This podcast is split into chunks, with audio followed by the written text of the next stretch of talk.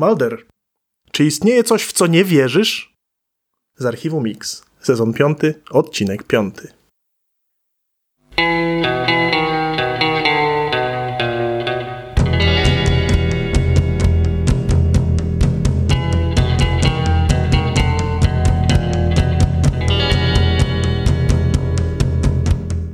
Piękny to był cytat, Kubo. Prawda jest. Przemek, istnieje coś, w co nie wierzysz? Istnieje, ale nie powiem ci o tym, bo to Kosmitów? jest moja Wierzysz? tajemnica. W kosmitów oczywiście e, wierzę, zwłaszcza w starożytnych astronautów wierzę. Dobry wieczór Państwu. Dobry wieczór. Przed Wami starożytni astronauci Przemek, Iwanek i Jakub Bartoszewicz. Ale się zbliżamy do wieku starożytnych tak, astronautów. niestety, niestety.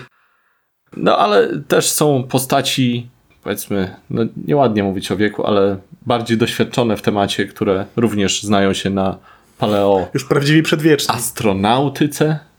Tak, prawdziwi przedwieczni. Jest taki człowiek znany. Nawet nie wiem, jak go określić. E, oczywiście znamy wszyscy jego byłą funkcję, ale kim on jest teraz? Trochę celebrytą takim. Tak, wąsaczem. Wąsaczem, celebrytą. Lech Wałęsa. Lech Wałęsa podczas spotkania w Krośnie 2022 rok cytuję. Na innych galaktykach są cywilizacje na trzy razy wyższym poziomie rozwoju intelektualnego. My jesteśmy najniżej. Jak zagrozimy destabilizacją, Putinem, atomem, oni nam przeszkodzą. Przetną na pół. Ziemia się zwinie, wszystkich nas gniecie. Już pięć czy cztery razy była taka cywilizacja jak nasza. Dochodziło do tego samego momentu, w którym my teraz jesteśmy i nie potrafili się porozumieć. Wyciągnijmy z tego wnioski. Tak, tu chodziło o, o Władimira Putina oczywiście i starożytnych astronautów. No tak, ale widzisz, jakby y, takie cywilizacje jak nasza rzeczywiście zaistniały po drodze, to raczej byśmy się do czegoś dokopali. Po nich. Jakieś, jakichś pozostałości. No, No, chyba, że byłyby no, to, wiesz, I cywilizacje ja mam cały dowód rzeczy, No. do których się dokopaliśmy i istnieją jako archeolodzy. jako Astroarcheolodzy. astro... Nie, ale serio, wiesz, gdy, gdy, gdyby taka cywilizacja rzeczywiście jak nasza istniała w przeszłości, odległej przeszłości, miałaby gdzieś tam w tych warstwach geologicznych zaistnieć, to śladu nie byłoby po takiej, która odpowiednio dobrze by się rozwinęła w stronę odnawialnej energii, Chyba konserwacjonizmu. dowody. No właśnie. Znaczy inaczej, no, wiesz, taka cywilizacja globalna, która postawiła na przykład na drewno i na symbiozę z naturą, tak? Kamień, a nie metal i plastik. No to rzeczywiście po niej mogłyby się zatrzeć ślady, ale po takiej jak nasza, obawiam się, że jeszcze bardzo długo to będzie ziemi się czkawką odbijać. Mikroplastik. Mikroplastik. Zaczęliśmy od kontrowersyjnych cytatów, ale musimy też powiedzieć, o czym my w ogóle mówimy. Dzisiaj mówimy o obcych, O kosmitach, to jest piękne słowo kosmita. ufokach. Ufokach, obcych, kim jeszcze? Istotach pozaziemskich, proszę Państwa. Tak, niezidentyfikowanych obiektach latających, co właściwie tłumaczy się jako skrót UFO. No i zaczęliśmy od tematu, który wzbudza bardzo wiele kontrowersji, czyli od tematu starożytnych astronautów. Jest teraz taki bardzo ciekawy serial, nie wiem czy ty miałeś w ogóle okazję śledzić. Taki amerykański. Mało seriali o kosmitach znam chyba. Kiedyś Archiwum Mix, ale też nie w całości. Starożytni kosmici, bardzo popularny.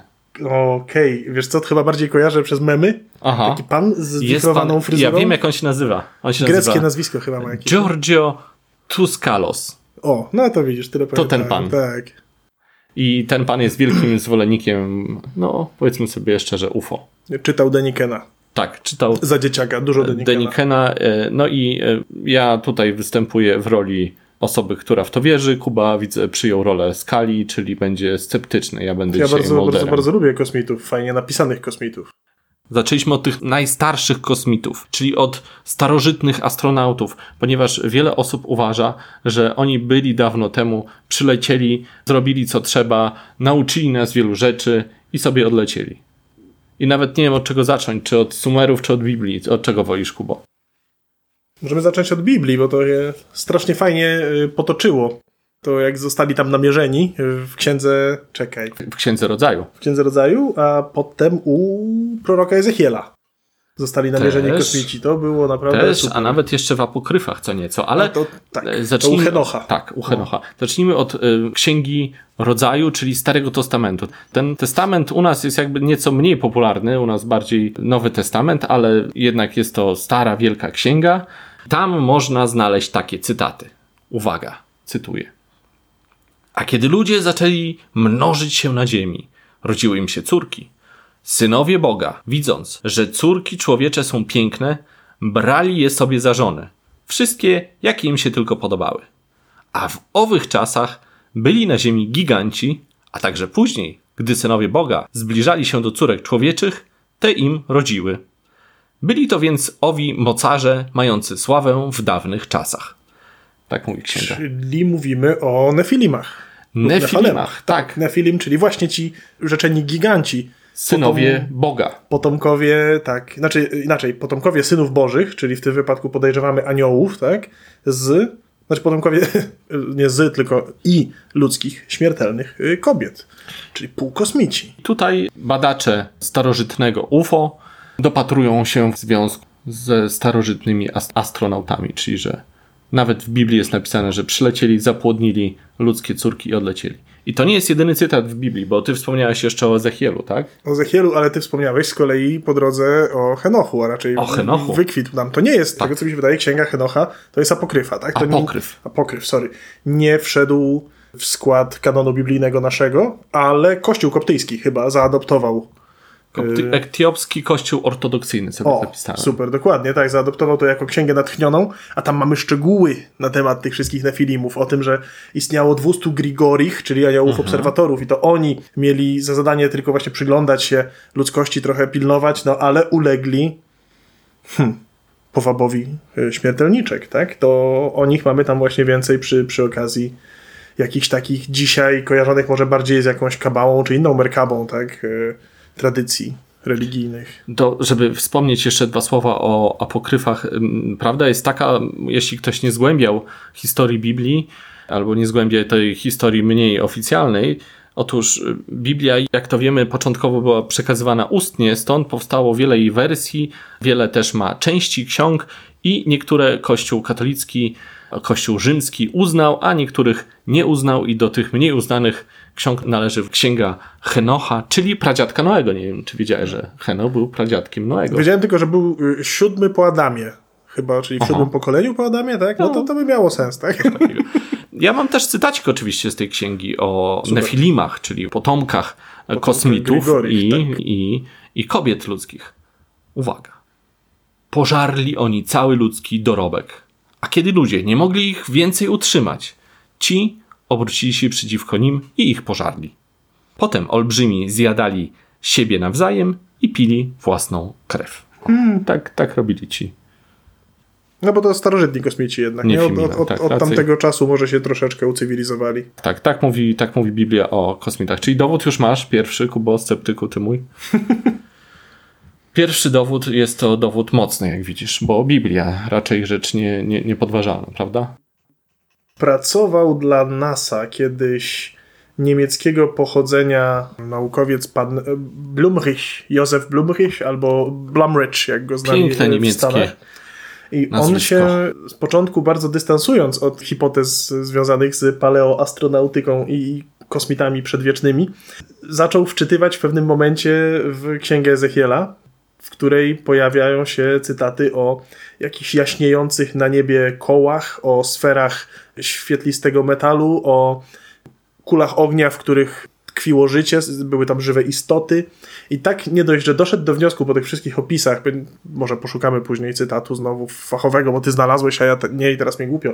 W każdym razie pojawiają się tam opisy y, świe, świetlistych obiektów, które wyglądają jak przenikające się w różnych wymiarach koła. To go zainspirowało do tego stopnia, że później stworzył y, w ogóle projekt zwany OmniWheel, a po polsku to się chyba nazywa koło szwedzkie. Czyli y, to są te takie jakby koła zdolne do poruszania się w dwóch przynajmniej różnych płaszczyznach czy kierunkach.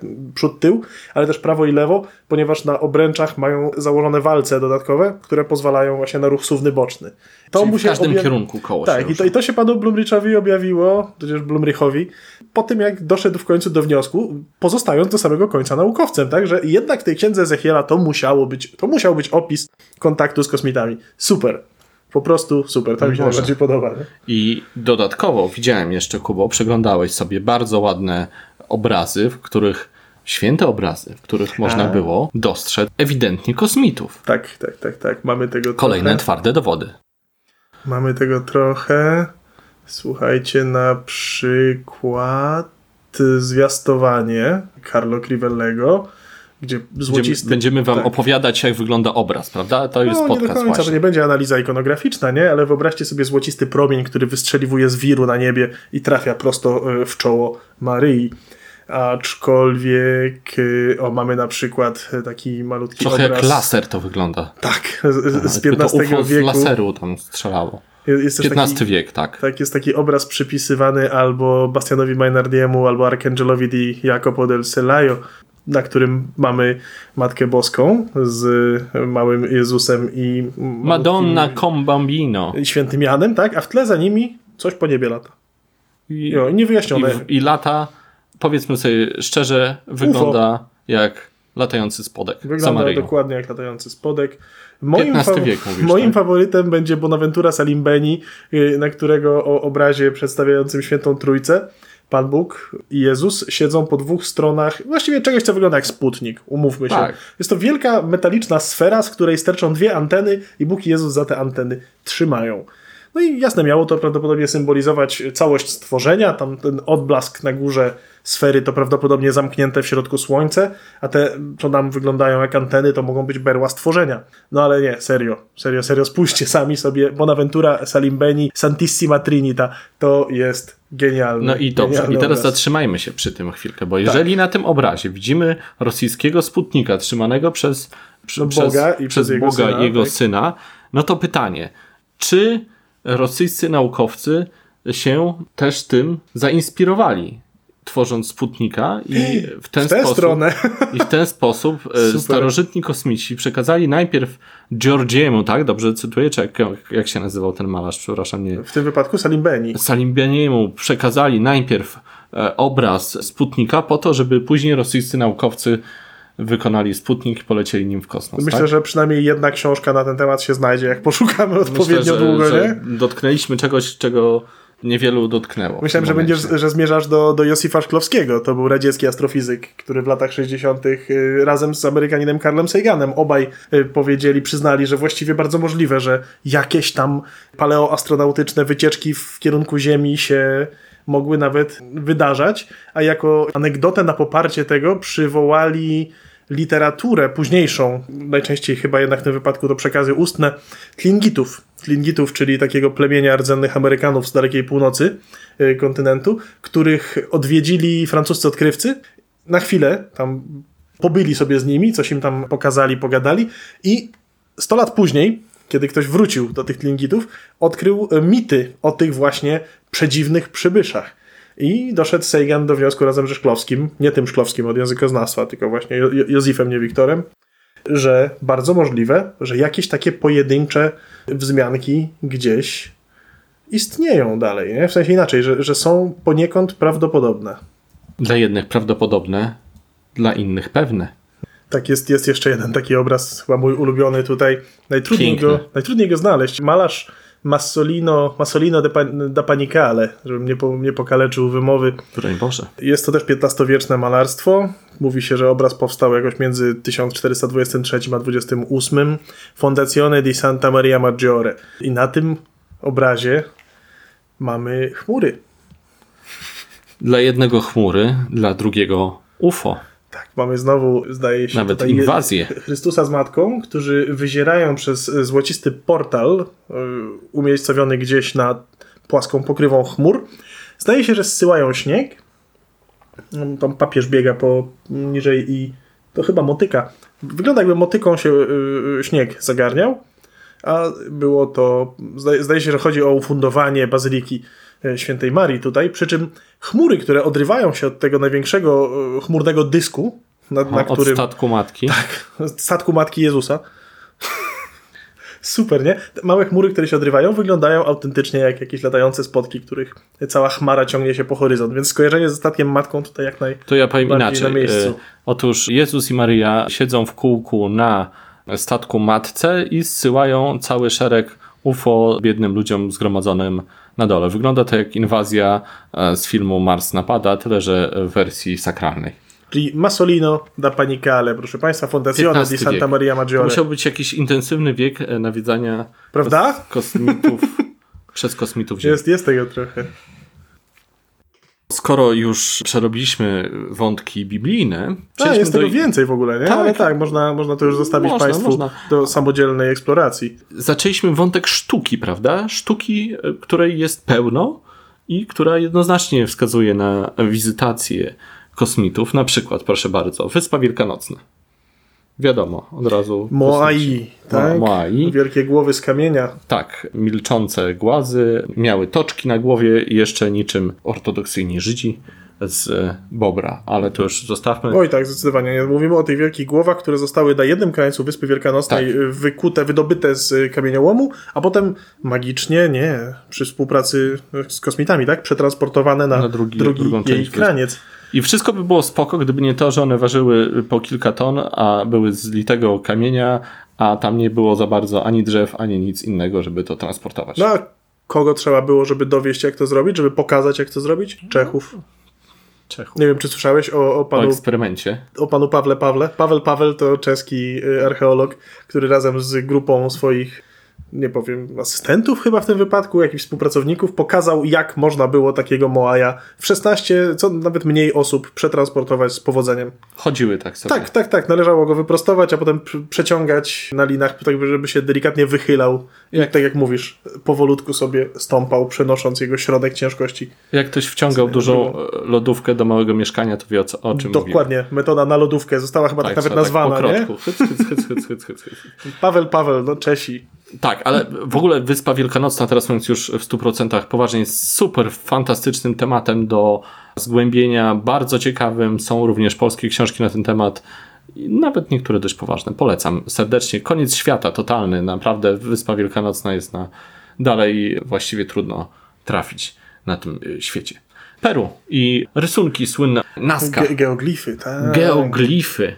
Czyli pasy startowe dla kosmitów. pasy startowe dla kosmitów, widoczne wyłącznie z przestrzeni powietrznej, czyli z góry takie Tak, tak. formacje ziemne, które e, miały kształt. A, to, ptaka. Tak, jakiś koliberek, prawda? A Tak. to małpa, a to coś bardziej humanoidalnego. Przy czym No, mówimy tu rzeczywiście o naprawdę rozległych i nie, nieobserwowalnych z poziomu gruntu, tak? Y, Olbrzymich, y, wyciętych, wyrzezanych w glebie, no właśnie, glifach, czyli takich Przez rytach. kosmitów. Tak, no. Tak.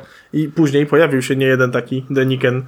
Jak się nazywali ci jacyś jego pogrobowcy? Chociaż nie, on jeszcze żyje, O, nie powinienem ich tak to nazywać. zaraz jeszcze powiemy Sycin i, i tym podobni, którzy rzeczywiście zakochali się, w, Mhm. ale chyba najbardziej Deniken właśnie w rysunkach płaskowyżu Nazca. E, O Erichu von Denikenie jeszcze powiemy dwa słowa za chwileczkę, ale jeszcze rysunki Val Camonica A to we tak, Włoszech. to też we Włoszech mamy tam zdaje się takie ludzkie kształty, ale mają ko kopuły wokół głów i jakieś rozchodzące się z, z nich promienie. I nie są to Astronauci Właśnie prędzej, nie? Bo to nie, nie miały być chyba żadne tam postaci świętych. Mhm. No nie, no bo to są też czasy przedreligijne takie, nie? jeszcze czasy animizmu powiedzmy, Może po prostu powstawało. ludzie z innego wymiaru po prostu. Więc najprawdopodobniej tak, Tak, paleoastronauci. tak byśmy mogli obstawiać. No i dochodzimy do clue. Egipt i piramidy. Piramidy najbardziej O, i właśnie i ryciny, i tam te helikoptery. Co tam jeszcze było? No tak, rzeczywiście, Czołgi rzeczywiście jakieś. były helikoptery, no i na reliefach z Dendery mamy przecież wielki dowód na to, że Egipcjanie mieli żarówki. Tak. okiełznali prąd. Wrzeźbiona, wielka, olbrzymia żarówka podłączona do prądu. Jedni mogliby powiedzieć, y, że to bakłażan, ale my oczywiście wiemy, że to olbrzymia żarówka. Tymczasem najprawdopodobniej chodziło o, o wyobrażenie jakiegoś mitu kreacyjnego. Mamy tutaj na tym reliefie ukochanym właśnie Bo trochę przez, przypomina dildo przez też. Denikena. Jak wyszukacie sobie relief z Dendery, znajdziecie. Z kwiatu lotosu wyłania się kształt nazywany stelą wężową później przez badaczy, Aha. jeden z takich symboli asystujących mitom kreacyjnym, stworzeniu świata między innymi, podpierany z jednej strony przez Jed, ten taki filar będący jakby kręgosłupem Ozyrysa się mówi, tak? symbolem trwałości i podtrzymania. To Ozyrys podtrzymuje to, co Ra wydaje ludzkości, światło, stworzenie, nie, no właśnie, wielką świetlówkę albo wielką żarówkę. Podłączoną do, do, prądu. Do, do prądu, do takiej cewki Tesli. Tak, generowanego w skrzyni poniżej. No tak. wszystko można, co się chce dopatrzeć. Nie? Wiadomo, UFO przeleciało i nauczyło Egipcjan używać prądu. A że nie widzimy tego dowodów teraz, to nie jest żaden A ten aztecki, dowód. czekaj. No ten... i może teraz jeszcze warto powiedzieć o panu, który nam dostarczył dużą część tych rewelacji, czyli wspominanym już Erichu von Denikenie.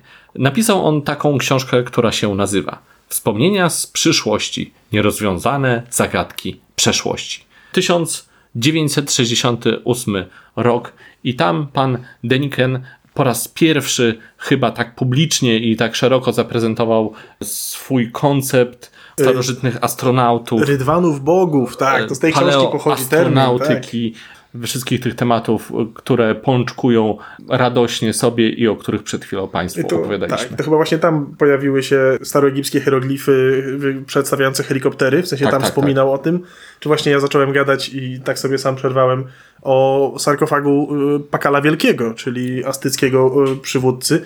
I rzeczywiście, jak się przyjrzeć, y, jest reprodukcja dostępna w internecie reliefu z tegoż sarkofagu, no to Deniken natychmiast powiedział, że no to jest przecież astronauta wracający w kosmos. Bo przecież wyraźnie widać, że siedzi sobie tutaj w kokpicie jakiegoś okrętu, który wraca w kosmos.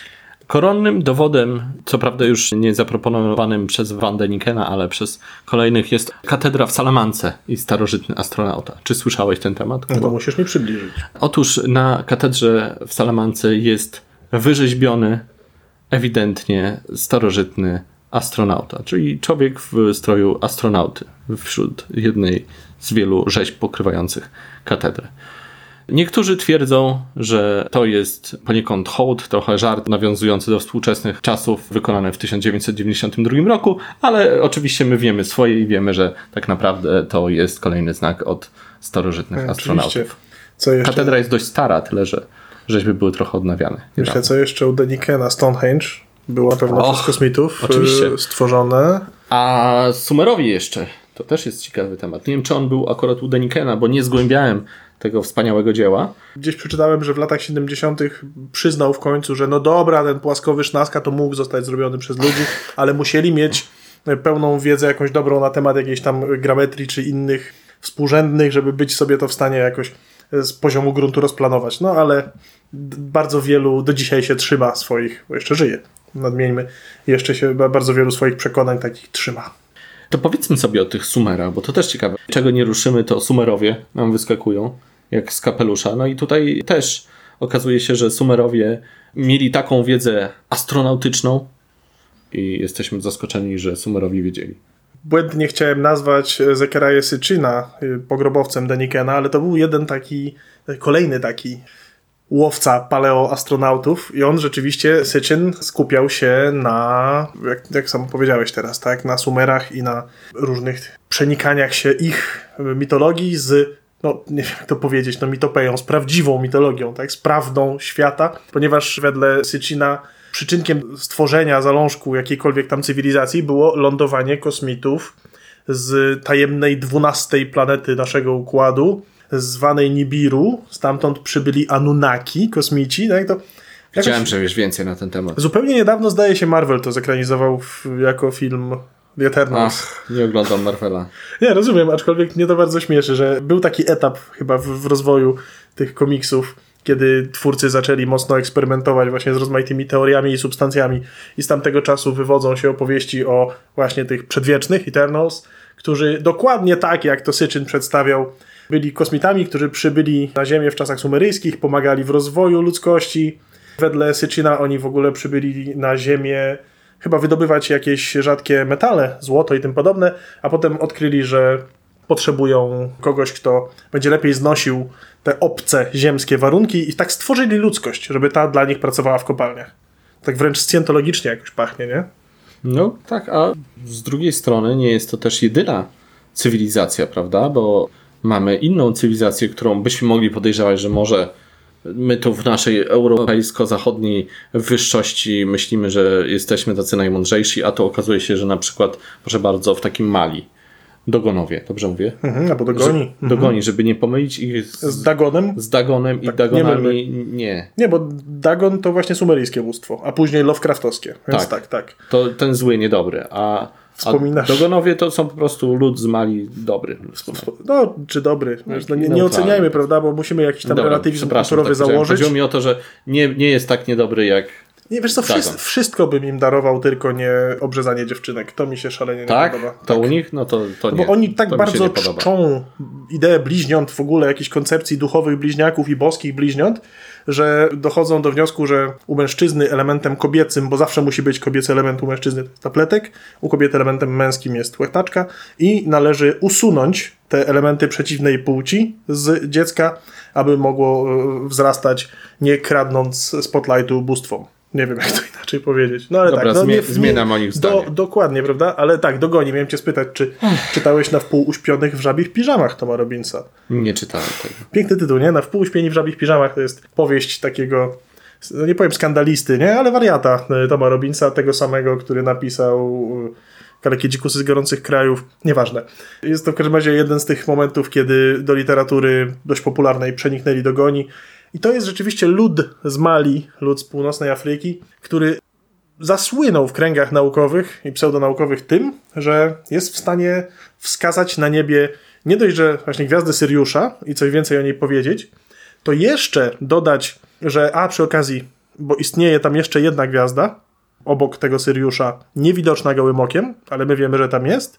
Co więcej, Syriusz B. tak, co więcej, najprawdopodobniej jakiś trzeci, oni wierzą akurat, że tam są jeszcze dwie gwiazdy, które wokół Syriusza się kręcą, to im przynieśli ich jacyś przybysze właśnie z gwiazd, tę, tę mądrość i tę wiedzę.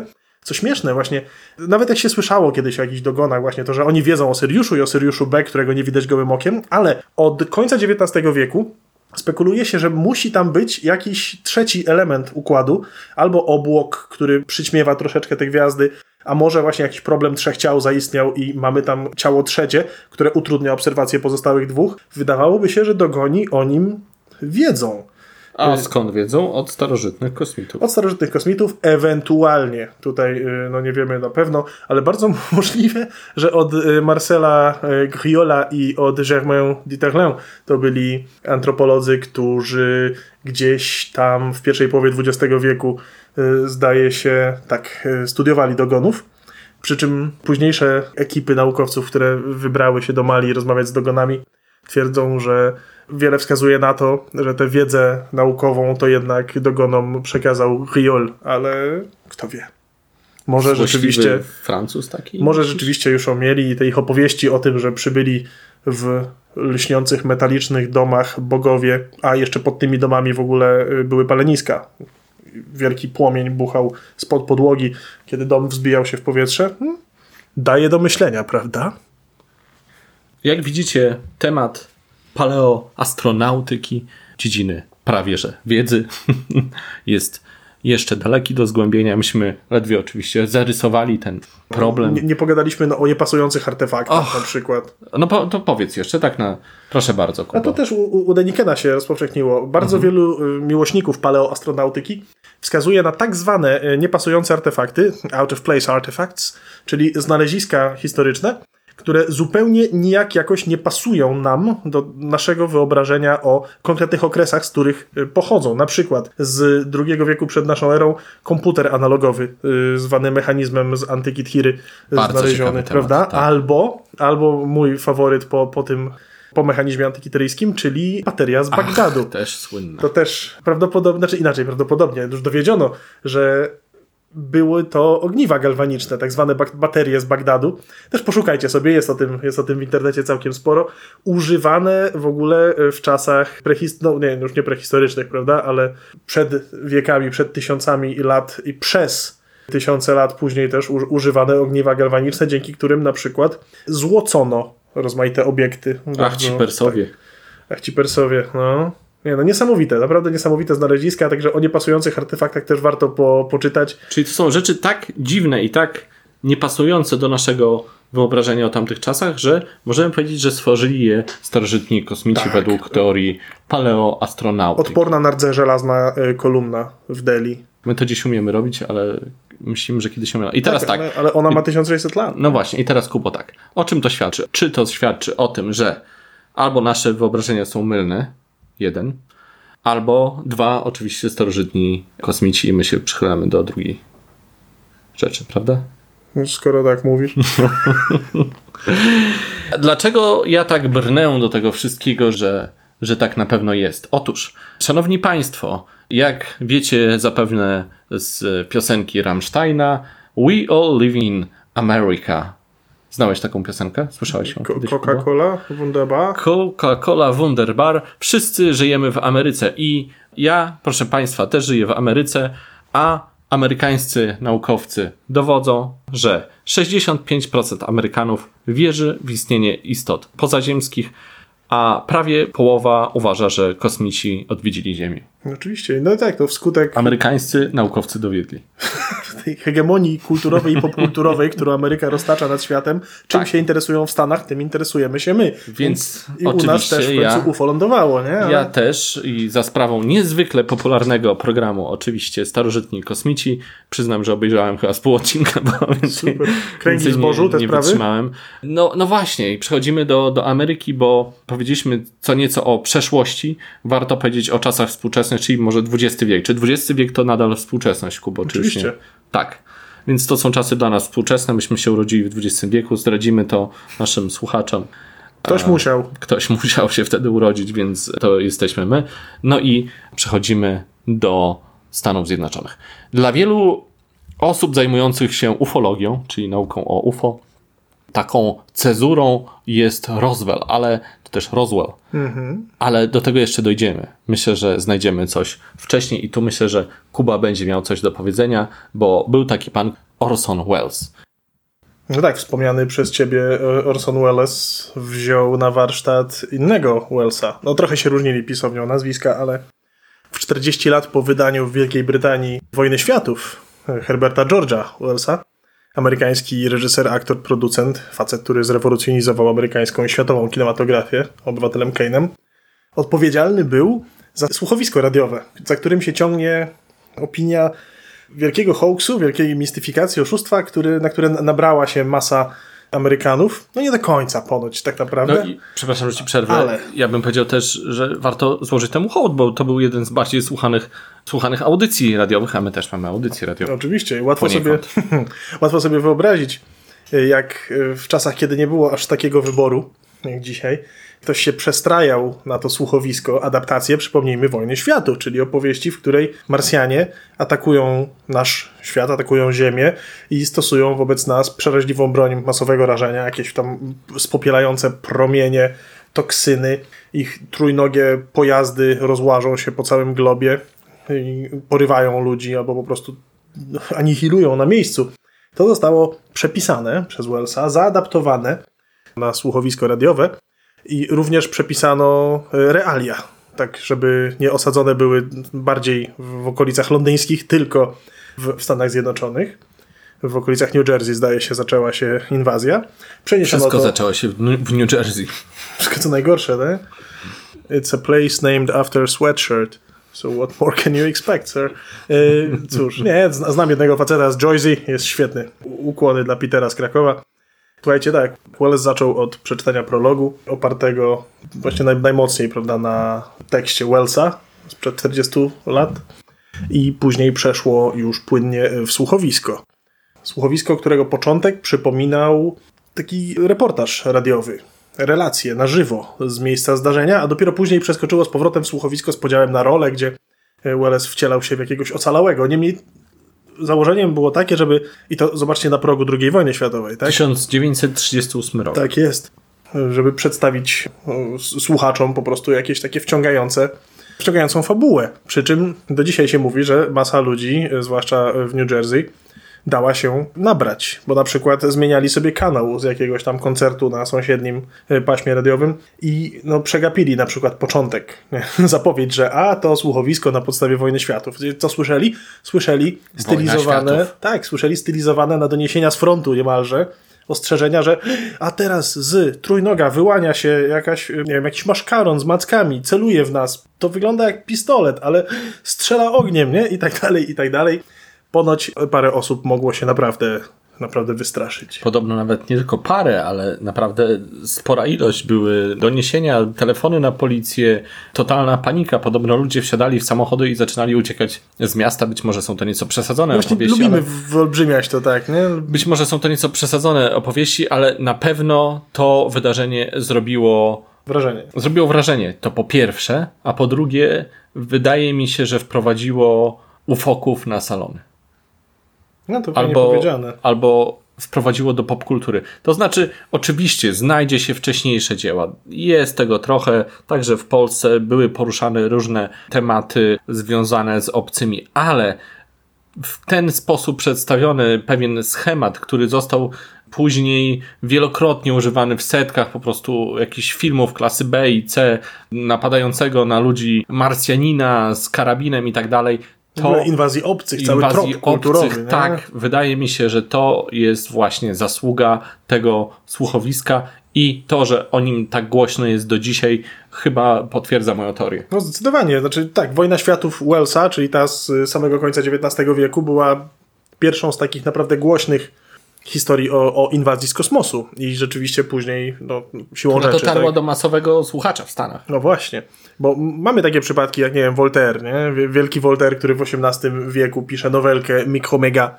o jakimś ol, olbrzymich kosmitach, którzy chodzą po ziemi depcząc, po prostu tak olbrzymich, depcząc całą naszą cywilizację i tak się tylko głośno zastanawiają, a, a gdzie ta sławetna wielka ziemska cywilizacja, nie? Ale to trochę inny obraz inwazji.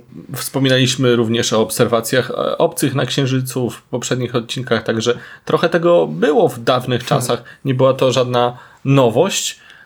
No tak, bo trzeba już głębiej grzebać, żeby do, dokopać się na przykład do takich cudów jak The Germ Growers, czyli tekstu wydanego znowu pod koniec XIX wieku, w 1892, zdaje się, australijski duchowny pan Potter, Robert Potter, wydał tekst, książkę o tajnej inwazji kosmitów, którzy podszywają się pod ludzi i chcą wytępić nas za pomocą stworzonej sztucznie pandemii. Później ile? 50 lat, 60 lat później powstaje inwazja porywaczy ciał z całkiem podobnym założeniem, nie? No ale tak, to, to są już takie apokryfy niemalże, tak? To są mocno zapomniane e, publikacje. Więc rzeczywiście, no, najwięcej musimy tutaj, najbardziej musimy podziękować Wellsom. Ja specjalnie nie zagłębiałem tym razem tematu pod kątem literatury czy też filmu w Stanach Zjednoczonych, bo nawet nie wiedziałbym od czego zacząć. Mm. Są tego naprawdę tony. Jak bardzo to przeniknęło do naszej również kultury, nie że świadczy piosenka Mars napada Kazika o Marsie, który nas napada i owoce łada, pracy traktor, traktor, łada. naszej zjada. Tak jak powiedziałem, nie chciałbym poruszać popkultury, ale bardziej żywą tkankę, kulturę ludzi i tego, co to, to po co mnie tu zaprosiłeś? Ja jestem od popkultury. No dobrze, będziesz e, wtrącał nie, swoje, później, o ile będziesz komu... Coś, coś dorzucę. W Stanach Zjednoczonych istnieje coś takiego jak fenomen UFO. I ciągnie się on mniej więcej gdzieś od lat 40. Mhm. do czasów współczesnych. Jeśli zajrzycie sobie na taki kanał niegdyś ambitny, który nazywa się Discovery, dziś już może nieco mniej ambitny. Gdy spojrzycie sobie do Netflixa, do innych wszelkich możliwych platform streamingowych, znajdziecie tam co najmniej kilka programów dedykowanych, para dokumentów dedykowanych tematowi UFO. A pewnie nawet i samych dokumentów również jakieś się parę znajdzie. Obejrzałem co nieco ostatnio. Wspomniałem już o Giorgio Tsukalosie i jego starożytnych kosmitach. to jest akurat tak zwany hard science fiction, tak? Także już dość daleko odchodzą w swoich tematach, ale o współczesnych porwaniach, współczesnych kontaktach i tak dalej, i tak dalej znajdziecie całe, całe mnóstwo materiałów, które polecam Wam śledzić. Ja ostatnio nad nimi spędziłem trochę czasu. Ale chciałbym powiedzieć troszkę szerzej o tym fenomenie, ponieważ co roku naprawdę setki, jak nie tysiące Amerykanów doświadcza jakichś tam zjawisk paranormalnych opartych na kontakcie z cywilizacją. Czy słyszałeś, Kubo, może o takich przypadkach, czy nie? W podcaście pod pełnią y, słyszałem o, o tym, że porażenie przysenne często jest konceptualizowane jako właśnie porwanie przez kosmitów, kiedy mózg dopowiada sobie wyjaśnienia dla swojej własnej niemocy. I to jest. Znaczy cielesnej. y, Tak, to jest wątek, który poruszaliśmy w poprzednim odcinku, i tam mówiliśmy o porwaniach. Porwania przez kosmitów są jednym z takich bardziej e, popularnych doświadczeń i takich, bym powiedział, hardkorowych. I rzeczywiście, jak słucha się opowieści, których wysłuchałem kilka w tych programach, osób, które miały być porwane, no to rzeczywiście wygląda na to, jak dotknęła ich ta parasomnia. Hmm. I to zjawisko przysenne, krótko mówiąc, e, siadł im na klacie dusiołek i w postaci kosmity i Ale to, dusił. to nie wyjaśnia na przykład tego zjawiska. Raczej mówi się o całym szaleństwie, które ogarnęło Amerykanów czerwcu, lipcu 1947 roku, kiedy nagle zaczęły do prasy i y, radia, telewizji spływać bardzo liczne informacje na temat spotkań z właśnie latającymi spotkami. A czemu akurat w lipcu 1947? 2 lipca konkretnie. No to przez jakiś czas to trwało, nie? Tak. Tam na, Ale mówimy o incydencie, który wydarzył się 2 lipca. No, Kamień okej. milowy w nauce, która nazywa się ufologią. Ufologią? W ogóle, jak się ogląda te programy, przepraszam, drobna No, nie, dygresja, spoko, spoko. można spotkać bardzo wiele bardzo ciekawych naukowych, tudzież paranaukowych tytułów. Powiedzieliśmy już sobie o jednej dziedzinie paranauki, czyli paleoastronautyce, ale spotkasz tam w tych programach również bardzo wielu ekspertów podpisanych jako znawca UFO, badacz UFO, poszukiwacz UFO, właściwie łowca UFO. O, tak jest podpisane ktoś. Łowca UFO, historyk UFO. Także ufolog naprawdę jest dużo profesji, które się wyspecjalizowały w UFO. Tak tylko chciałem. Taka śmieszniejsza wersja faktycznie istniejących astrobiologów.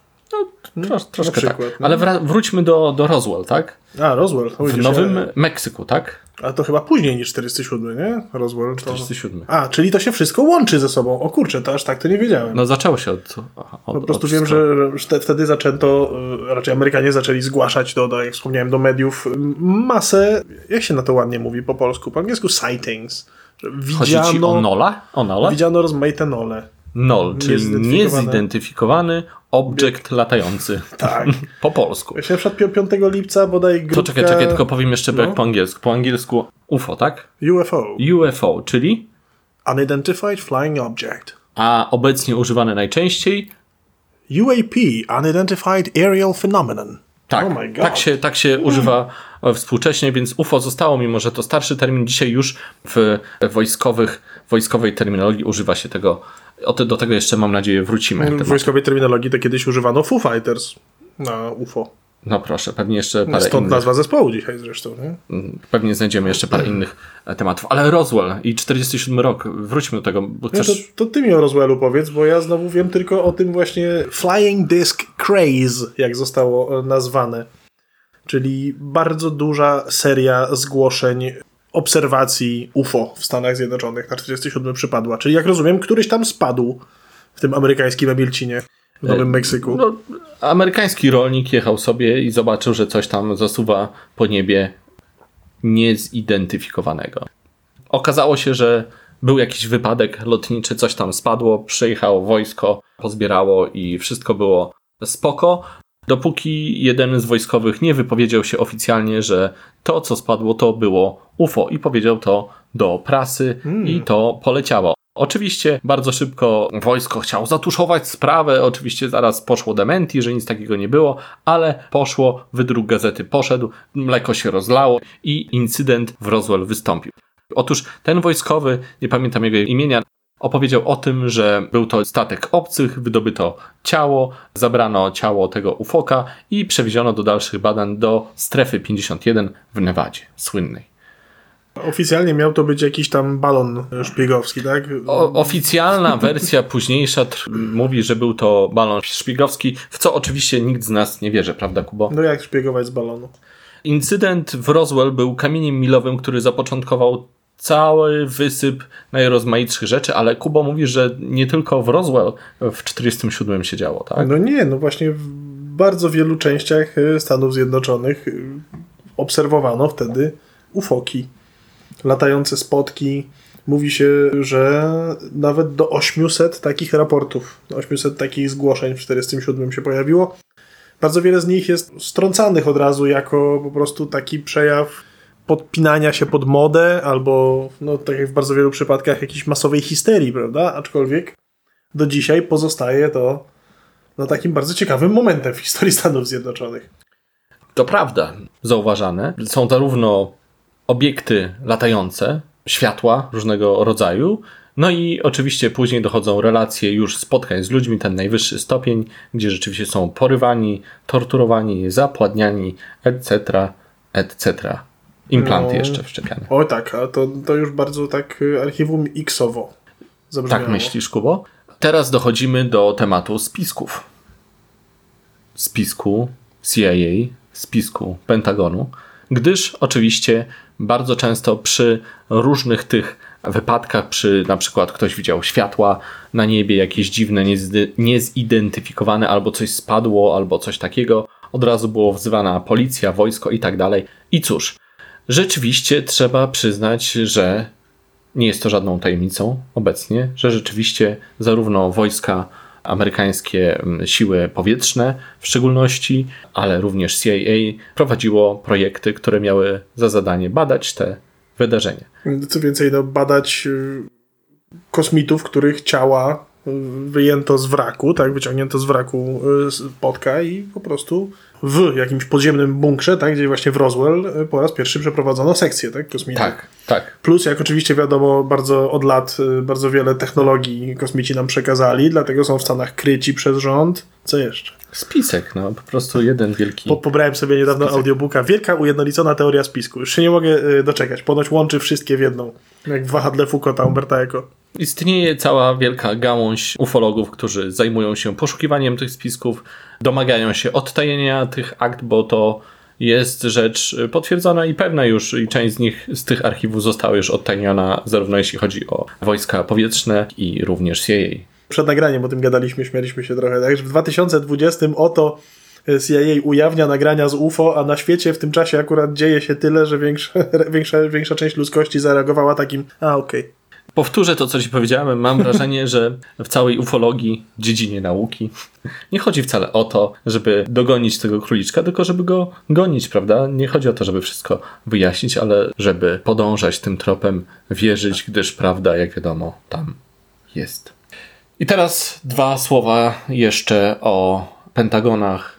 Patrz, myślałem, że I chcesz przejść innych. do, do Betty Barneya Hillów. Najsłynniejsze porwanie, to pierwsze, takie najgłośniejsze porwanie. Tak? A no to dobrze. To powiedzmy może o porwaniu. Okej, bo ufolodzy, jak wskazują na takie przypadki najważniejsze w historii ufologii właśnie porwań, to wskazują na niejakiego Antonia de Villas-Boas z lat 50., ale najszerszą, najszerszym echem odbiła się sprawa państwa Hillów, Betty i Barneya Hillów, którzy w 61 roku zostali porwani przez kosmitów.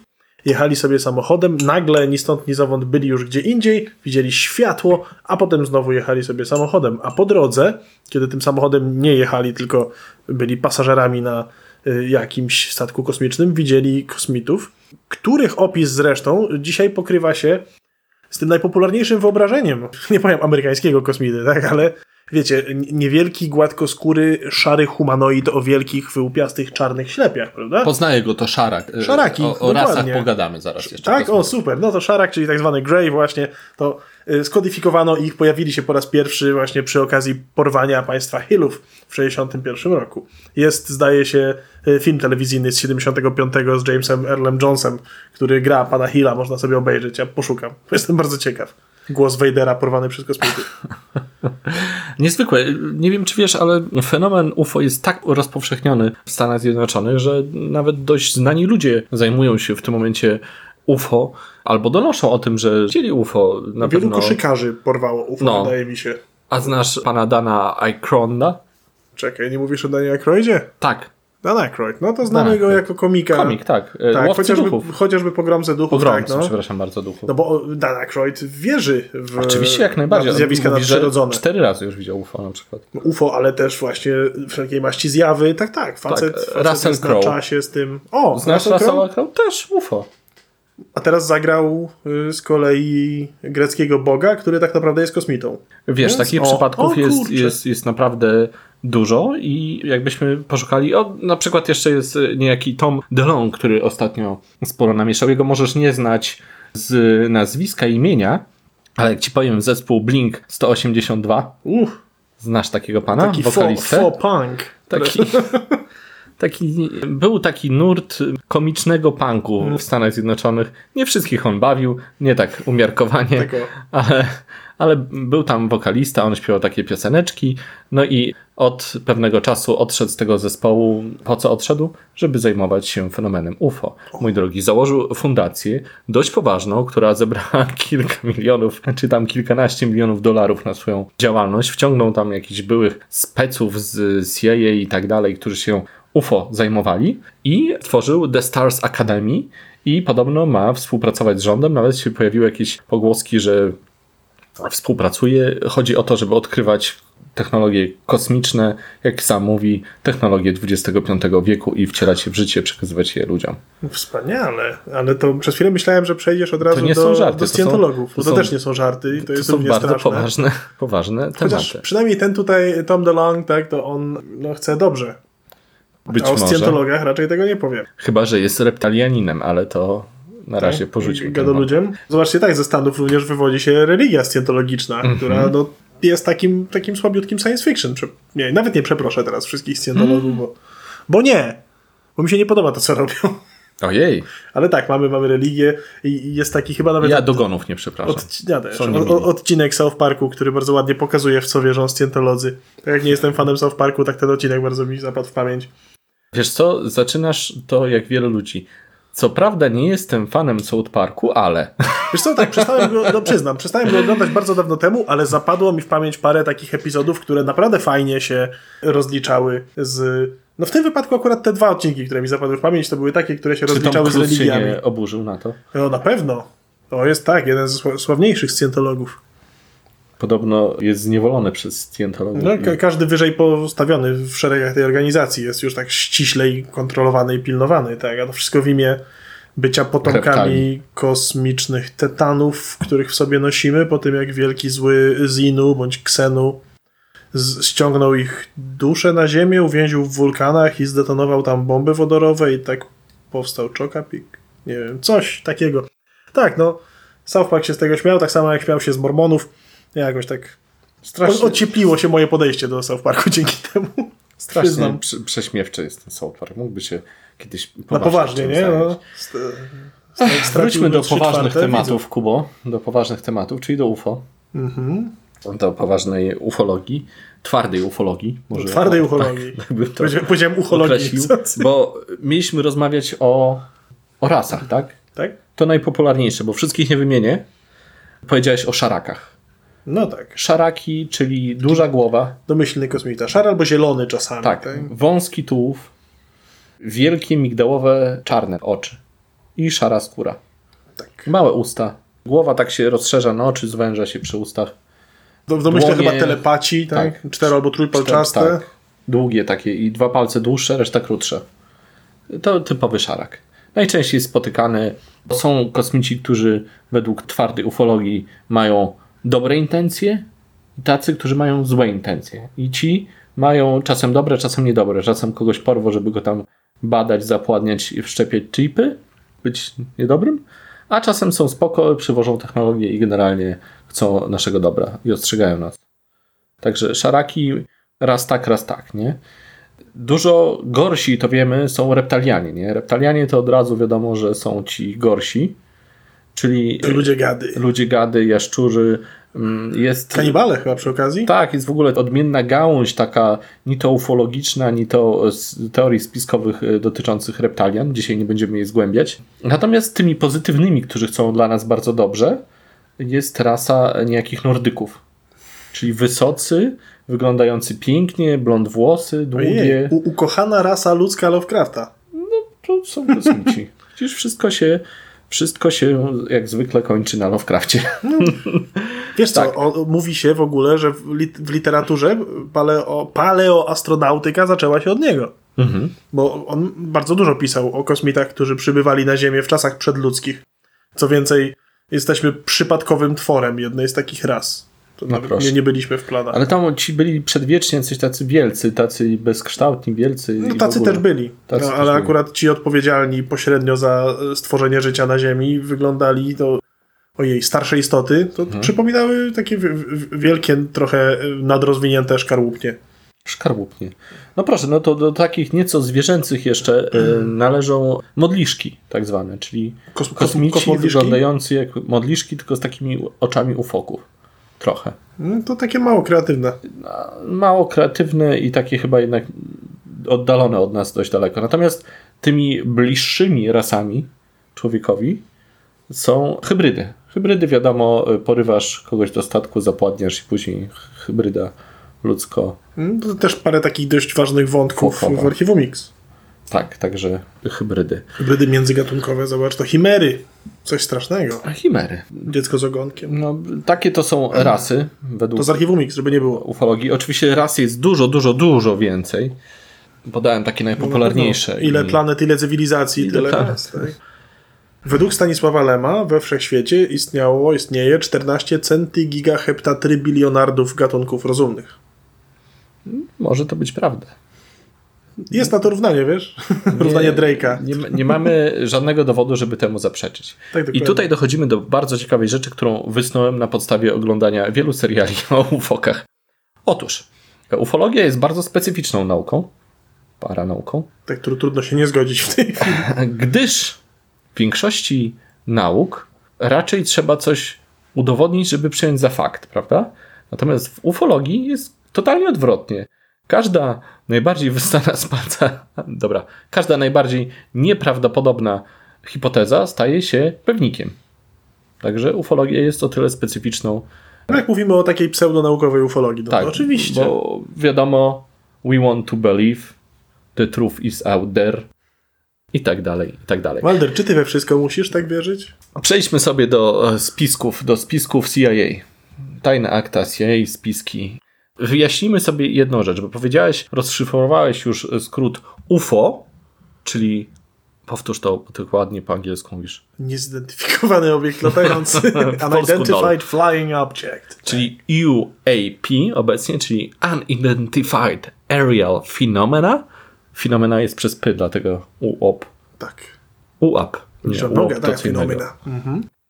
Wyjaśnijmy sobie jedną rzecz. To jest terminologia oficjalna. Oficjalna to znaczy. Kosmicka. Czekaj, czekaj, czekaj. Oficjalna, mówimy teraz, przeszliśmy do Pentagonów, do e, sił powietrznych i tak dalej. Jest to oficjalna terminologia wojskowa ze Stanów Zjednoczonych obecnie używana. Otóż jest faktem, że takie obiekty się pojawiają. Czyli leci sobie pilot na przykład, albo ktoś widzi w wieży kontrolnej sobie coś na radarze i nie wie, co to jest, więc jest to niezidentyfikowane. Jeśli widzi coś to na przykład na radarze, jest wysyłany myśliwiec, patrzą, co to jest, dalej niezidentyfikowane.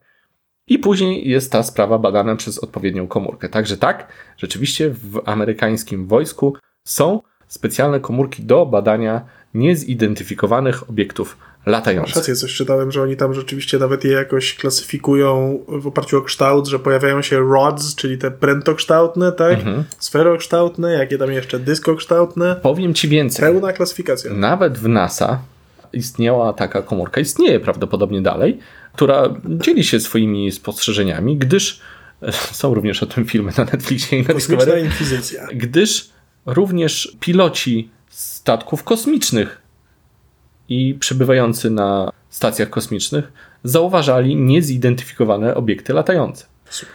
Więc jak najbardziej od bardzo dawna takie są rzeczy prowadzone. Również wojsko zbierało informacje od ludzi, którzy doświadczali różnych spotkań i zgłaszali to na przykład policji, czyli byli porwani, albo byli torturowani przez kosmitów, albo widzieli jakieś dziwne światła. Z bardzo prostego powodu. Rzeczywiście, jeśli ktoś widział jakieś światła na niebie w czasach zimnej wojny, nie wiadomo było, czy to przypadkiem nie jakieś szpiegowskie statki. Ba, była duża szansa. Nie? Była duża szansa. Więc mówimy o faktach.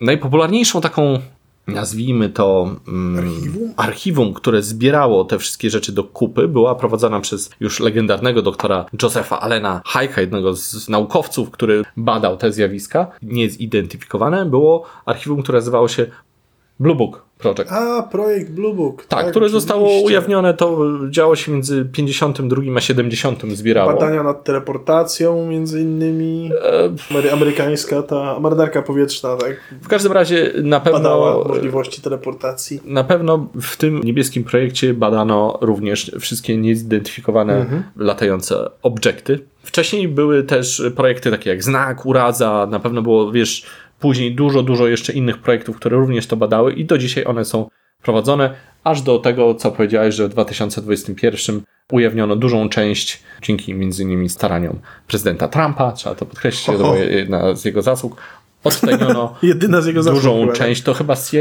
tak? Akt, które dotyczyły UFO. tak? Obserwacją rozmaitą. Obserwacji rozmaite. Tak.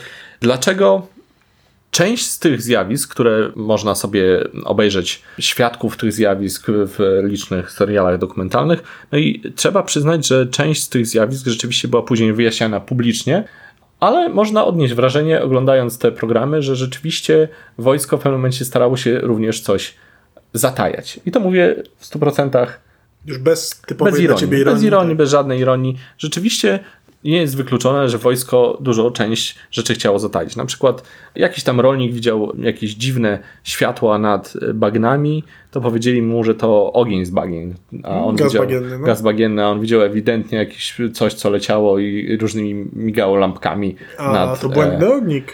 nad, nad bagnem. No i on oczywiście mówi, że to jest bullshit i on wie, jak wygląda ogień nad bagnem i tak dalej. Powiedzmy sobie szczerze, jedną rzecz. Czekaj. Mogę? Możesz. Wiesz, że lubisz Pratchetta. Okej.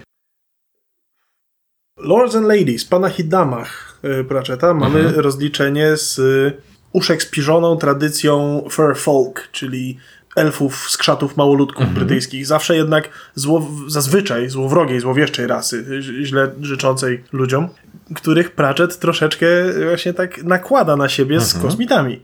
W prawdziwej swojej postaci, jeśli się teraz nie mylę, kiedy zdjęta z nich jest magia, wyglądają właśnie jak szaracy. Jak szara? Dobrze nie, jak, elfy, nie? dobrze nie jak reptalianie. Jest w ogóle jakaś taka rzadko spotykana może, ale istnieje trop na to w popkulturze, że właśnie e- elfy jako kosmici, kosmici jako elfy, czy też wróżki, Elfi jakkolwiek by to kosmici. nazwać. Mój Boże, to tego tropu w ogóle nie No, no zgłębiłem. właśnie, u Pratchetta już było. Mój Boże. Dobrze, wrócę do Tak, sorry, sorry, bo, musiałem. Bo, bo musiałem, bo dążyłem właśnie do puenty. Dążyłem do właśnie do puenty, przepraszam, trochę Wyczułem. przydługo. Trochę przydługo. I chciałeś mnie zbić z tropu, rozumiem cię. No to Kuba. podświadome. Podświadomie. No więc wyobraź sobie, że zwłaszcza w latach zimnej wojny, ale także dzisiaj Stany Zjednoczone były i są liderem w zakresie nowych technologii. No ponoć tak. Strefa 51, słynna amerykańska, od zawsze była miejscem testów Skąd te nowych, technologie były brane? nowej broni.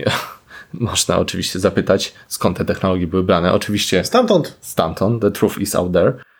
Ale prawda jest taka, że nie masz drugiego takiego laboratorium wojskowo-technicznego na świecie do tej pory, jak Stany Zjednoczone. To tam testuje się naprawdę olbrzymie ilości bardzo rozmaitych rzeczy. Tam powstały setki projektów, zwłaszcza dotyczących sfery latającej, bo dzisiaj o niej mówimy, o obiektach latających. Jeśli wyobrazimy sobie wszystkie te Blackbirdy, wszystkie samoloty technologii stealth, rzeczy takie jak promy kosmiczne i tak dalej, to wszystko powstało w Stanach.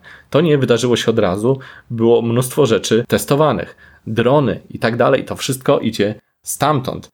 Więc jeśli słyszysz, że jakieś były latające dziwne światła, a później wojsko to tuszowało, no cóż, zwłaszcza w czasach zimnej wojny. Można sobie wyobrazić, że rzeczywiście takie przypadki miały miejsce, że ludziom po prostu wciskano, że widzieli coś, czego nie widzieli. Albo, że to był jakiś tam ogień błędny, albo, że to był balon, albo coś innego. Jest duże prawdopodobieństwo, że wiele prototypów im się po prostu rozwalało, a niektórzy to najzwyczajniej w świecie widzieli. Z rządzeniem losu, tak? Obserwowali moment, w którym coś tam wybuchało w stratosferze. losu. Więc nic też dziwnego, że chcieli później badać, dowiadywać się, kto o tym wie i próbować tym ludziom mówić, żeby jednak nie rozgłaszali o tym za dużo, bo nie ma po co, bo jednak wróg nie śpi. Ogląda, No jest, jest to taki ogląda. temat, który się podaje sam bardzo wygodnie teoretykom spisku, no bo czym innym jest teoria spisku, jak potrzebą znalezienia wyjaśnień dla chaosu, tak? odnalezienia się w jakiejś takiej niesprzyjającej rzeczywistości, na którą po prostu musimy znaleźć wyjaśnienie, kto nam zagraża, kto na nas czyha. No i istoty z gwiazd. A im więcej zaprzeczamy, tym bardziej udowodniamy, że jest to prawda. Czyż nie tak? Nie. nie, przecież mówię, że nie. Jeden przypadek opiszę tylko. Jeden przypadek opiszę 90, bodajże 7 rok, nad którymś z miast amerykańskim cała masa światełek. 97 rok. I wiadomo, że nie mogły być to helikoptery, bo wisiały w miejscu, ale nie były to helikoptery, nie były to samoloty, nie było to nic. A akurat wyłączono prąd i widać było bardzo mocno te światła. Co to mogło być? Bo ja jestem w stanie sobie wyobrazić, że na przykład Amerykanie już wtedy testowali drony, które mogły wisieć. Prawda? Tak się zaczyna ślepowidzenie. Tak się zaczyna wiara. W atmosferę naszej planety wchodzi naraz, wchodzą naraz mi- miliony małych sond, które zawisają na chwilę nad Ziemią, robią zdjęcia czy cokolwiek, przesyłają informacje, po czym spalają się w tej atmosferze. Tak. y, Też zapytajmy sami siebie, tak już wracając trochę na ziemię. Przepraszam, że tak cię sprowadzam na ziemię. Kubo. Czy, Tu mieszkam, spoko. czy dzisiaj w 22 roku kogoś by bardzo mocno zdziwiło wiszące światło na niebie? Czy to może być dron? Czy by ciebie to tak. zdziwiło? No tak. Dzisiaj Łat- nie, łatwiej ale- sobie wyjaśnić, łatwiej Ale w sobie 97 zracjonalizować. tak. Albo dlaczego kosmici przylatując na Ziemię musieli świecić tym światłem? Po co oni tym światłem świecą? Żeby zwrócić na siebie uwagę. Bez sensu, nie? Chipy wszczepiane Są. są Ludziom. ludziom. Śmiejesz się, a tymczasem naprawdę były liczne testy i chipy były, są wszczepiane ludziom przez wojsko w Stanach Zjednoczonych i to mówię już Nie, no okej. bardzo poważnie. Co więcej, były chipy, które miały umożliwić śledzenie na przykład takiego człowieka. Pierwsza funkcja, jaka Dziwi mi dzisiaj do to? głowy. No nie, zupełnie nie. Geolokacja na podstawie GPS-u. lub Lo- Low jack dla ludzi. zero zdziwienia, prawda? Więc rzeczy, które szokowały gdzieś w latach 70. albo 80., dziś powoli przestają być trochę szokujące, co? Zmienia się wrażliwość. Zmienia się stopień wystawienia nas na kulturę, popkulturę, na same teorie spisku. Widziałem pana, szczepił sobie chipa i otwiera drzwi nimi i płaci. Jasne. karta. No to bio- biohackerzy, tak? Biohackerzy.